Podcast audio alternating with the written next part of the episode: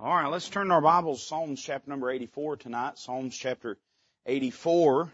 Psalms chapter number 84 tonight. And I'd like to begin reading in verse number 1. If you've been here on the past two Sunday nights, then you know we have taken our text from this passage uh, each Sunday night. And uh, tonight, if the Lord will allow us to preach this, this will be the last night that we'll take our text uh, from this place. And I want to give you one more thought in this series of thoughts out of the 84th Psalm. Psalms chapter 84, verse number 1. The Bible says, How amiable are thy tabernacles, O Lord of hosts. My soul longeth, yea, even fainteth, for the courts of the Lord. My heart and my flesh crieth out for the living God. Yea, the sparrow hath found an house, and the swallow a nest for herself, where she may lay her young. Even thine altars, O Lord of hosts, my King and my God. Blessed are they that dwell in thy house. They will be still praising thee, Selah. Blessed is the man whose strength is in thee, in whose heart are the ways of them, who passing through the valley of Baca make it a well. The rain also filleth the pools. They go from strength to strength. Every one of them in Zion appeareth before God. O Lord God of hosts, hear my prayer. Give ear, O God of Jacob, Selah. Behold, O God, our shield, and look upon the face of thine anointed. For a day in thy courts is better than a thousand. I had rather be a doorkeeper in the house of my God than to dwell in the tents of wickedness. And all the greeters said amen. For the Lord God is a sun and shield. The Lord will give grace and glory. No good thing will he withhold from them that walk uprightly. O Lord of hosts, blessed is the man that trusteth in thee. Let's pray together. Father, we love you tonight. Thank you for letting us be here in this place. Thank you for the testimonies and, and Lord, thank you for the poems and the songs that we've already heard. And Lord, we've already felt keenly and personally your presence here in this place. But Lord, now as we draw our attention and our focus upon the Word of God and it is preached to us, may we get down to business with heaven. May we open our hearts and Lord, may you have liberty to work in us that which would bring you the most glory. I'm thankful, Lord, that you're still alive and that you're still risen. And I'm thankful, Lord, and I want to thank you personally that you're the same yesterday, today, and forever. So we wait with, with expectant, anticipating hearts for you to do a work in us tonight. Lord, we love you and we ask it in Christ's name. Amen. Over the last three weeks, we've been preaching through this psalm, or over the last two weeks, this week being the third, and we have noticed a theme that is present within this psalm. You probably noticed it even as we read our text, even if you've heard none of the other messages. Verse number four says this, Blessed are they that dwell in thy house. They will be still praising thee, Selah. Verse number five says, Blessed is the man whose strength is in thee, in whose heart are the ways of them. And verse 12 says, O Lord of hosts, blessed is the man that trusteth in thee. On three separate occasions in this psalm, the psalmist describes what it is that makes a man's life a blessed experience. I'll tell you, I'm a blessed man. My life is an embarrassment of the riches and blessings of God and God's been so good to me and I, I say it all the time. People probably think I'm just saying words to say words, but now people will ask me, preacher, you know, how's church going? How things doing? I'll tell them, I'll say it's going so well we can't figure it out. I mean, we're just blessed so much it don't even make sense to us anymore. And the truth is, God's been so good to me in my life and blessed me so richly that it is a humbling and bewildering thing to behold, to examine the goodness of God in my life. And when we think about what it means to have a blessed life or how a person has a blessed life, we find that there are sort of two erroneous perspectives, two perspectives that are completely wrong, out of hand, concerning the blessed life. We made note of these each sermon and we'll do it once more tonight. A blessed life is not a matter of personal or preferential treatment. Say, what do you mean, preacher? Well, God ain't just better to some people because He loves them more. I'm glad the Bible has settled this. God so loved the world. Not a part of the world, Not some of the world, not a few in the world, but God so loved the world. Hey, God commendeth His love toward us that while we were yet sinners, Christ died for us. The, the commendation and expression of the love of God is the giving of Christ on the cross of Calvary. And who did He do that for? Well, as we preached this morning, the Hebrews writer says He tasted death for every man. There might be people in your life that love other folks more than they love you. You might love some people in your life more than you love others, but I'm thankful to rest my mind tonight in knowing that God loves each and every one of us eternally, exhaustively, and unimaginably. In other words, I never have to look at it and say, well, maybe God just loves them more than He loves me. That does leave us with sort of another uh, wrong perspective about it. Some people say, well, no, preacher, it's not that God loves some people more than others. It's just that some love Him more than others love Him. And while I would say that's certainly true that some people love Him more than others, I'm glad to report to you tonight that His love of us is not predicated on how deeply we love Him. In fact, He loved us before we ever loved Him and we love Him because He first loved us. But some people would say, well, preacher, living a blessed life is a matter of personal merit. If a person serves the Lord faithfully, if they work hard for God, if they toe a, a straight line, then God will bless their life. There's only a problem with that, and that's that many of the things that people want to associate with blessings are just as prevalent, sometimes more prevalent in the lives of those that do not know God than they are in the lives of those that do know God. Listen, you can't tell me a Learjet is a symbol of God's blessing.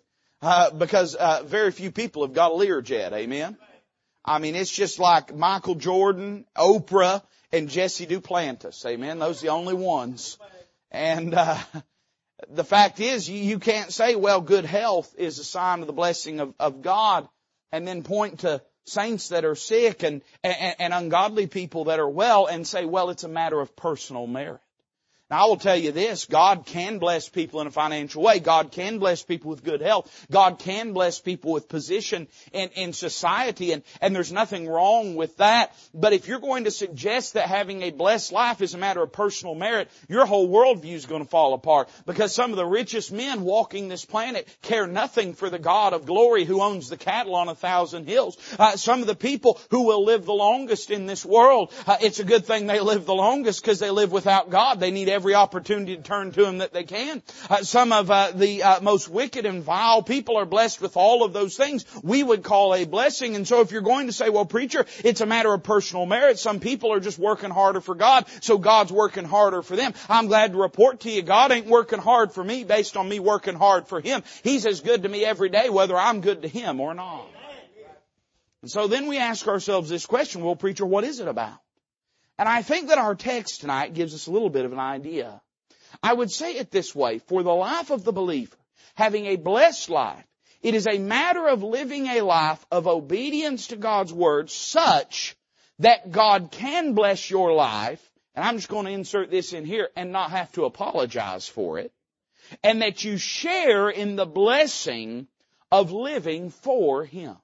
Now let's say both of those things as simple as we know how. If you live a life in direct opposition of God, God cannot bless your life because to do so would be an endorsement of a life being lived in direct opposition to God. Now you say, well preacher, there is the devil's crowd and often they have many of these things and I am aware of that, but I'd remind you, they're not his kids. They're the devil's kids. But in dealing with his own children, and I've learned this in my own life, sometimes you don't just have to be discerning in when you discipline your children. You have to be discerning in when you bless your children because if you bless them at the wrong times, you can enforce wrong behavior in their life. So I would say this, we, we must live in obedience to God's Word. It's not a perfect life, but we must seek to align ourselves with the truth of God's Word. But then here is a deeper truth regarding this. Often the blessing that we enjoy is not any of those extraneous and external matters that we so often associate with blessing, but in fact is the blessing of living for Him in the first place. One of the great portions of the Word of God is when the Lord, or when uh, Abraham calls the Lord uh, his uh, exceeding great reward his portion and his exceeding great reward. You know, Abraham, his uh, faith had transcended beyond uh, temporal matters because he had learned to love the giver more than the gift. And I'll tell you that if you'll live for God, that's the blessing. You may die penniless. You may die racked with disease. Uh, you may die with no one uh, even remembering your name. But if you've lived a life serving the Lord, you've lived a blessed life. For it's a blessing to serve the Lord. And so when we read our text, we've made note over the past couple of weeks of some of the things that create a blessed life or contribute to a blessed life. Verse 4 teaches us this, that the psalmist, he is blessed to dwell in God's sanctuary. That's what he says. Blessed are they that dwell in my house. And I'd remind you tonight, hey listen, the greatest blessings of my life have come from being in church being around God's people, having a church family. It's amazing to me that there's people in this life uh, that think that they have no need for a church family. I, listen, I don't know what kind of supernatural, super spiritual strength you've tapped into that's made you immune uh, to the world and its assaults and afflictions, but I'll tell you, this poor preacher needs the house of God. I need the people of God. And so many of the greatest blessings in my life have come from being in church. Verse 5 says this, blessed is the man whose strength is in thee. He's blessed to draw from God's strength. He's learned the secret to supernatural strength. And that's that supernatural strength does not reside within a normal individual. It does not reside, hey listen, supernatural strength has to come from a supernatural God. And he's learned what it is when his strength is exhausted to partake in the strength of God. You know, one of the great truths that we miss, and I'm going to say this and move on because it ain't my message. Uh, but God's strength doesn't come through feeling, it comes through faith. Often the strength that God imparts to those trusting in Him don't make them feel any stronger. They feel just as weak as they always felt, but by faith they keep marching on and serving Him nonetheless, and God gives them supernatural strength. Hey listen, that barrel of meal and that cruse of oil, it never overflowed. But every time she reached in, there's always more. We often want God's supernatural strength. We want it to wash over us like a wave and make us feel like we could run a hundred miles and leap tall buildings in a single bound. But that's not how the strength of God comes. The Bible tells us in the book of Colossians that He gives us His strength that we might endure with all patience and joy and long sufferingness. The fact is the strength of God often don't make you feel better, but it does make you faithful even when you would have faltered in your own strength. And so he's blessed to draw from God's strength. I want you to notice the final one tonight. And I'm going to say just a few words about it and then be done. Verse number 12. It closes out this psalm and it says this, O Lord of hosts, blessed is the man that trusteth in thee. We find when we study this psalm that it divides itself into three main portions. The first few verses, four verses, deal with dwelling in God's sanctuary. The next few verses deal with drawing from God's strength. But beginning down around verse 9, we find that a new theme begins in this psalm. And the psalmist begins to use language in describing the Lord that is very, very distinct. Notice with me verse number nine. Behold, O God, our shield, and look upon the face of thine anointed. He'll pick up this language again in verse 11. He says, the Lord God is a sun and shield. The Lord will give grace and glory. And when we come to verse 12, we have sort of the synopsis of that truth when it says, blessed is the man that trusteth in thee. I want to preach to you tonight on this thought. This psalmist, he's blessed to depend on God's shield. What do you mean, preacher? He's learned not to trust in himself, but to trust in the Lord.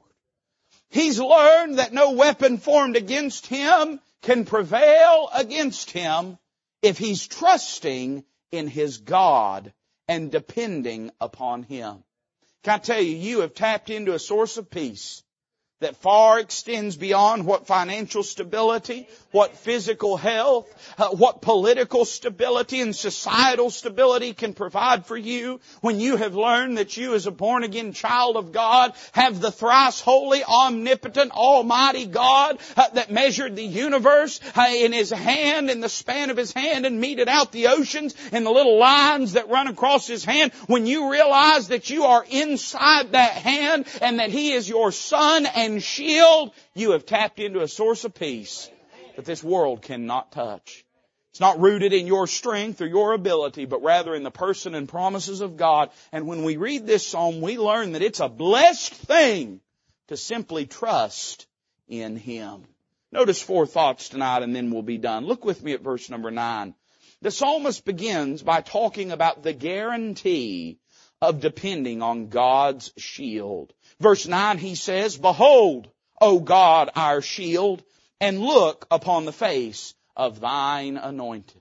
Now somebody would say, well preacher, how do I know that God will be a shield to me? How do I know that God as a shield will not fail? Here in verse 9 we're given some guarantees about it. I like guarantees. Uh, it, it, when men give you a guarantee, it ain't worth nothing.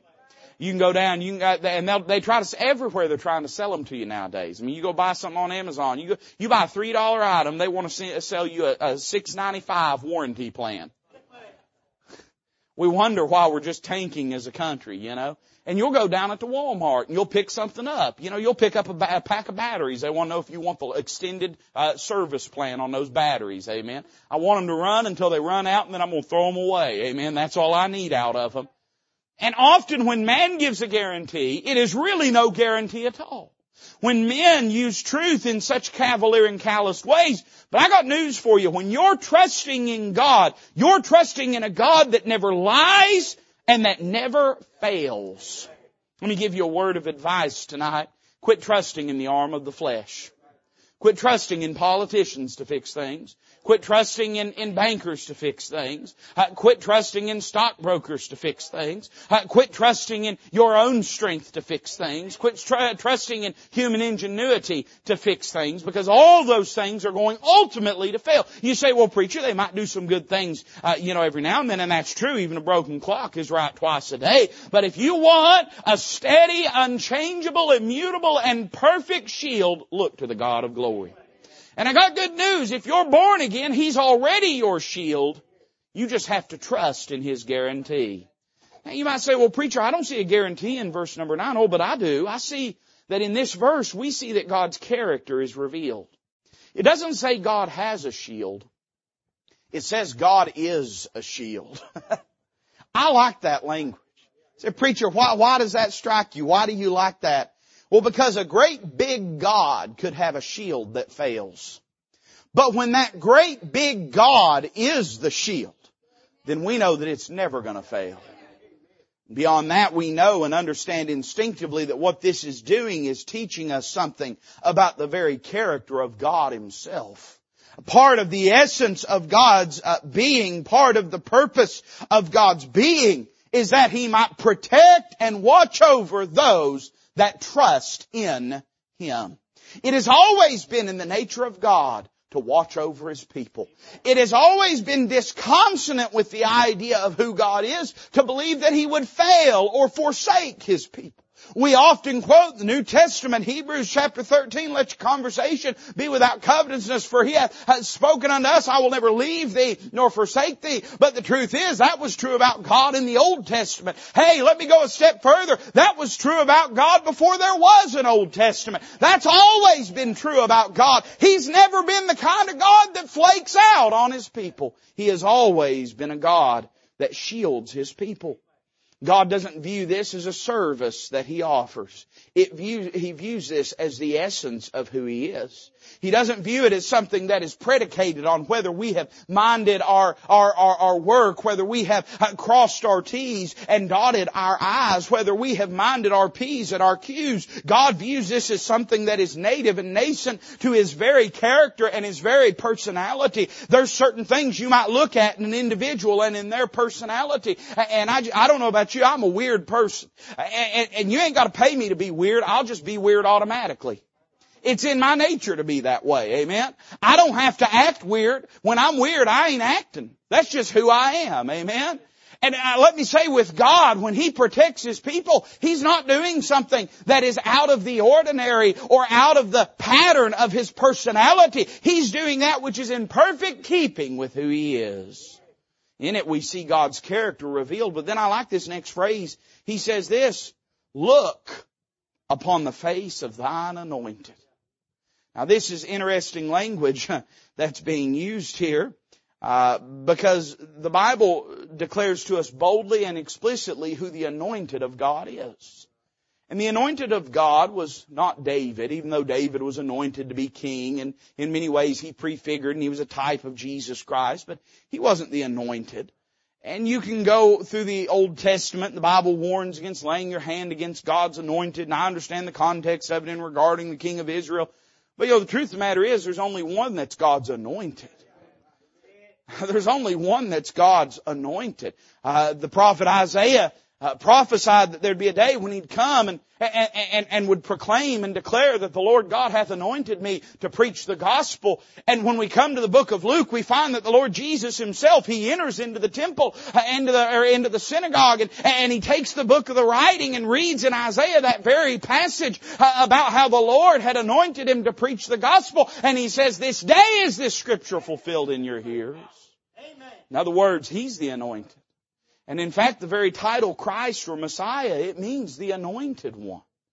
The psalmist, he doesn't say this, look upon my face, but he says, look upon the face of thine anointed.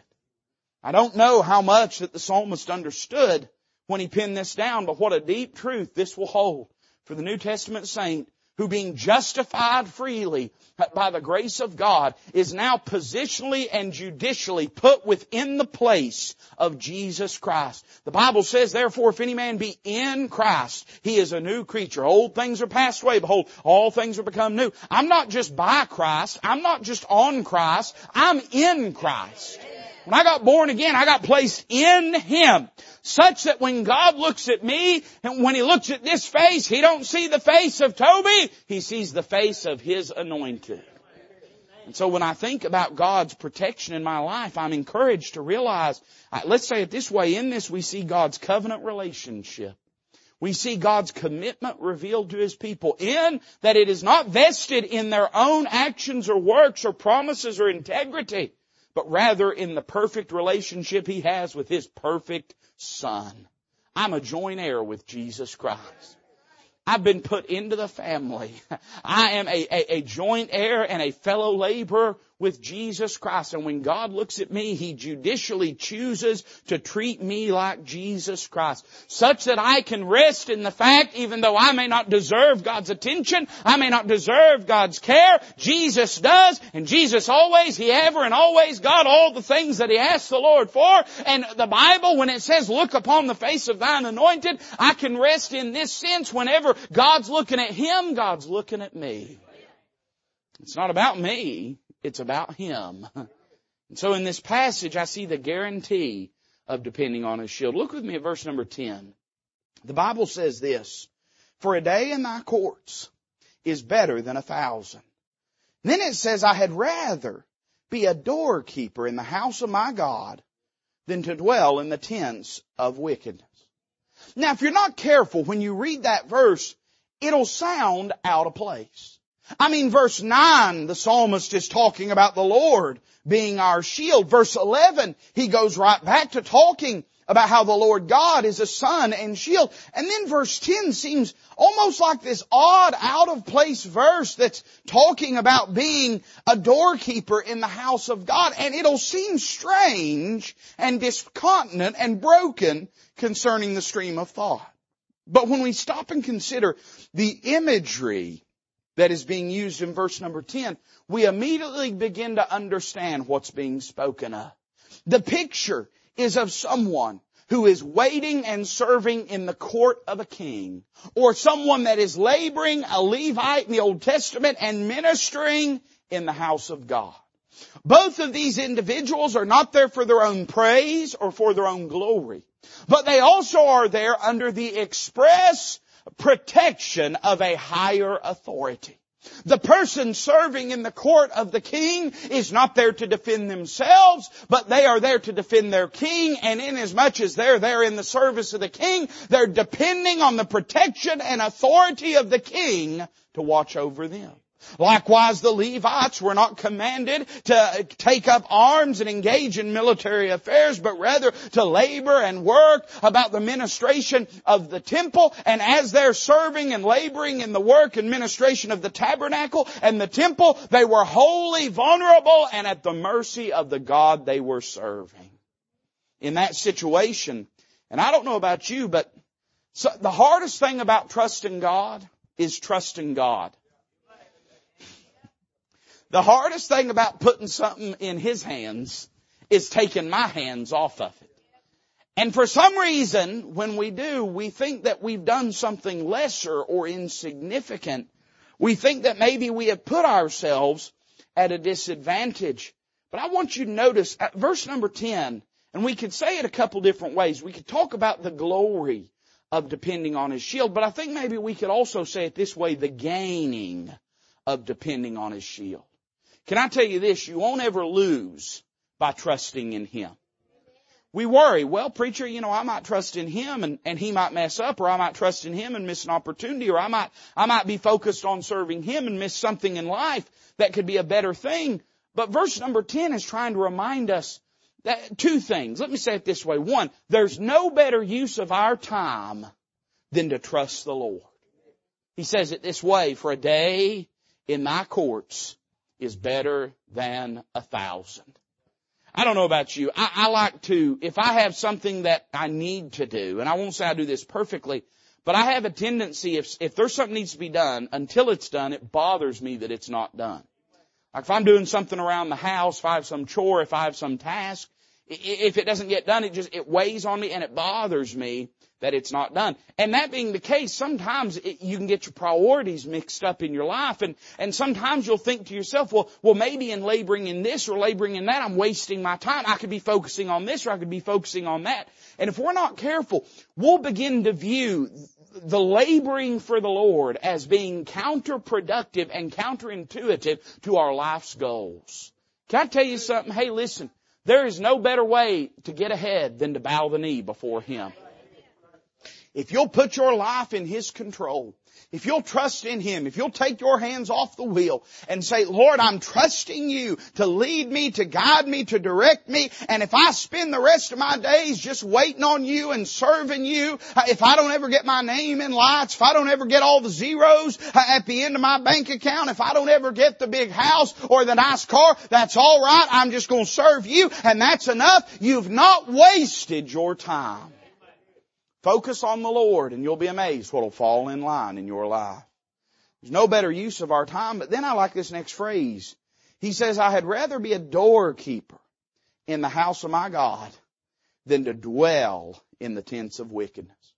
In other words, he says, I'd rather never be invited in so that I might feast and enjoy, but just simply stand and wait at the door of the house of my God and open it and close it and attend to that ministration. Let me say it this way. There's no better use of our talents than to trust in the Lord. say, well preacher, maybe I'm wasting my energies by trusting in the Lord. No, you're not wasting your energies. Trust Him. He'll work things out and He'll do things that you don't have the ability to do. I've never worked harder than when I'm working in my own strength. That's the truth of the matter. I've never been more disheartened and discouraged. I've never been more defeated and counterproductive than when I've tried to labor and work in my own strength. And listen, serving and laboring for the Lord, it's not laziness and it's not idleness. You want to get busy, serve the Lord. You'll get busy doing things in life.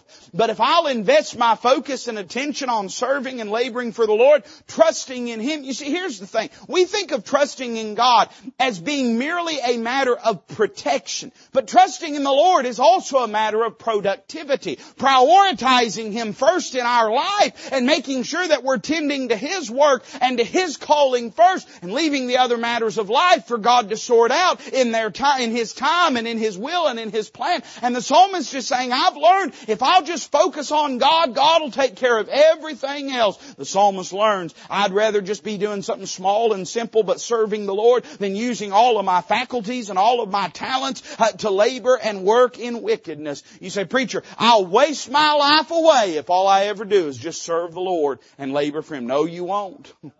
There's no greater investment and use of your time than to serve the Lord. I see the glory or gain of depending on His shield. Somebody say, well preacher, that sounds like a dismal life. Well, you've not lived it yet. Because if you lived it, you'd learn that's not the case. I like verse 11. It says this, for the Lord God is a sun and shield. The Lord will give grace and glory.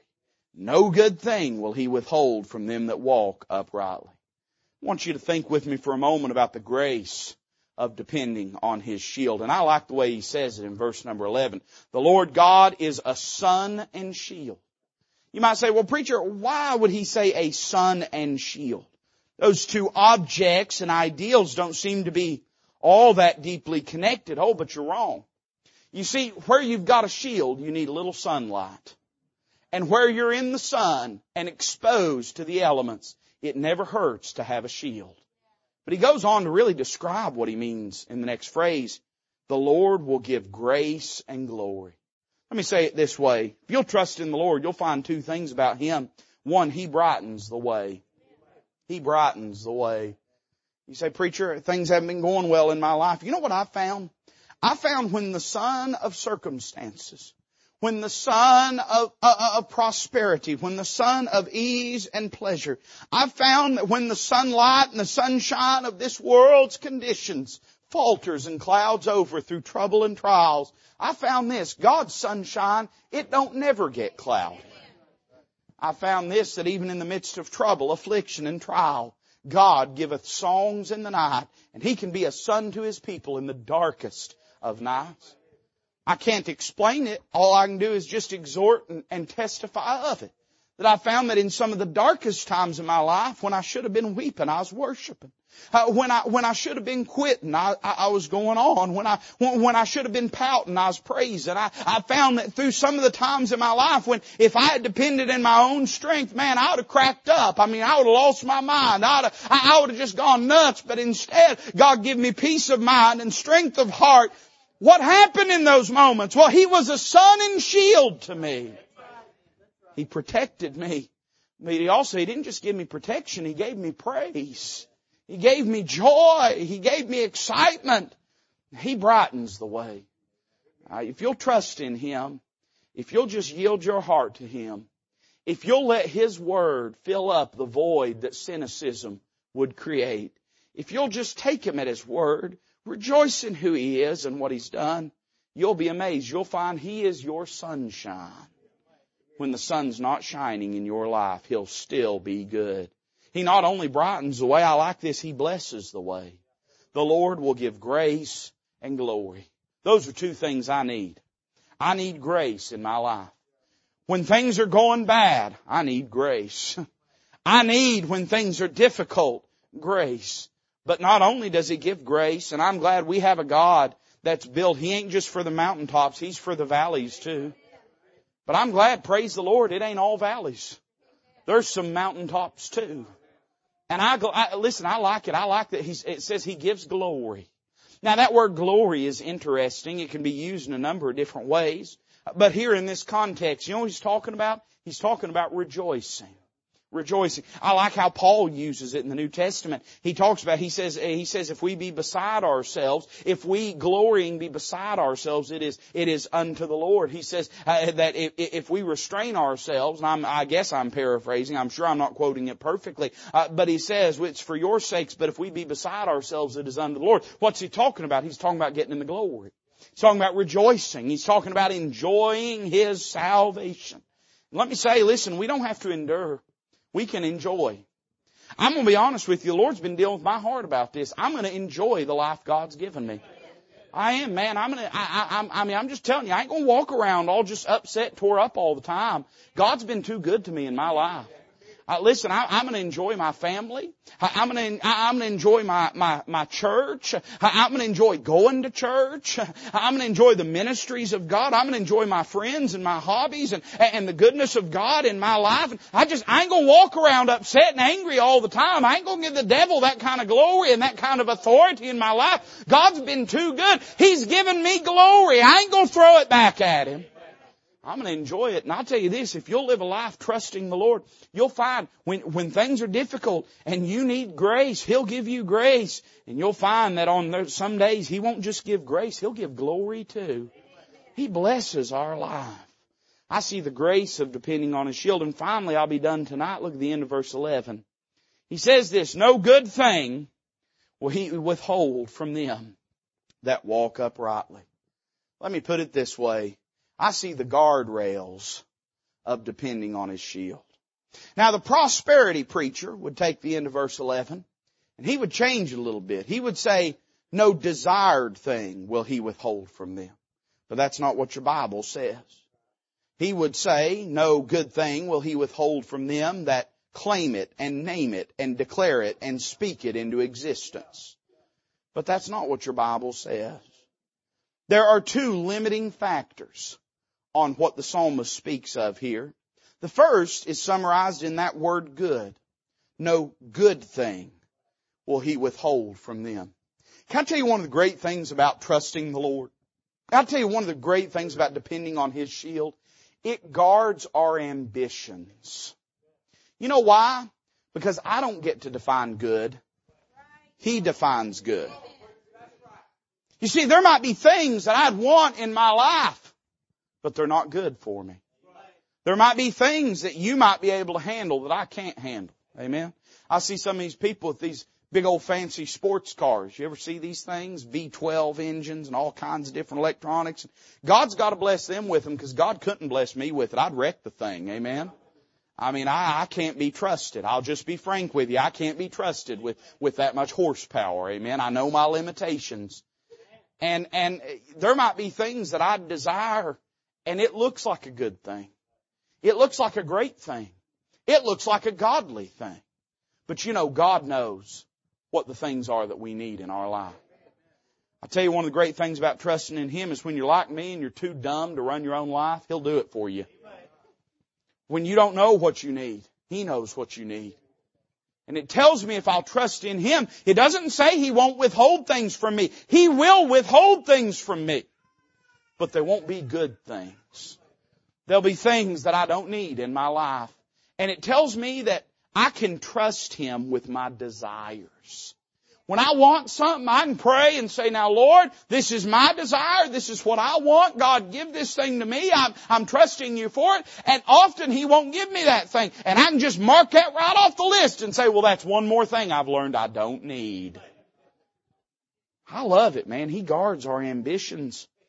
But let me say this too. Not only does He guard our ambitions, but He guards, or if you prefer, guides our actions. No good thing will He withhold from them. God will give me everything I want. No, He won't. He won't give you everything. There are some things you don't need that He won't give you. Okay, preacher, God will give me every good thing that I want in my life. No, not unless you walk uprightly. Why does God do that? Some would say, well, preacher, he's a petty tyrant. He's coercing and manipulating people. You know who we're talking about, right? I mean, you understand if he wanted an, a world filled with mindless lemmings, he could just destroy all of us and recreate it. Or just destroy everybody but the, mm, never mind.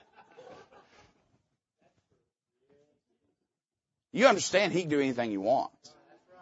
There's nothing if he wanted to make you do it that you wouldn't do. He can make you walk straight off a cliff if he wanted to. He could make the world spin backwards if he wanted to. He could make the, the ground up and, and he could make the sky down. In fact, if I had one of them sports cars, I'd probably do it too. Amen. He could do anything that he wants to do. But instead, you know what I find? In loving kindness, he guides our lives to get us, not begrudgingly, not out of spite, not against our will, but out of love and obedience to walk uprightly. Sometimes God might look at us and say, I'll not give this thing to you because it's not good. Sometimes He might look at us and say, I want you to have this thing. But if I gave it to you now, oh my, how much you'd lose out on. If I gave it to you in this moment, you'd quit seeking me. If I gave it to you in this moment, you'd quit pursuing me. If I gave it to you in this moment, you'd quit walking with me. And what a tragedy that would be. If I gave you this thing, it'd ruin your life. Even though once we get a little further down the road, I might be able to bless you with it and it not do that. And I'm just glad I can trust Him in my life. I can look at every unanswered prayer and ask myself, is God trying to get my attention? If He's not, I can rest in knowing it was something I did not need. But I can rest in this as well, knowing that if He's done it to get my attention, it's because having my attention was more important than me having that thing. I can always rest in knowing that as He's guiding my life, if I'll just depend on Him, He'll give me everything that I need, nothing that I don't, and He'll grow me and develop me through it all. Hey, listen, it's a blessed thing. You'd be amazed how much peace of mind you'll get if you'll learn just to trust in Him. Just to trust in Him. There's a thousand things you think you have to figure out. Trust in Him.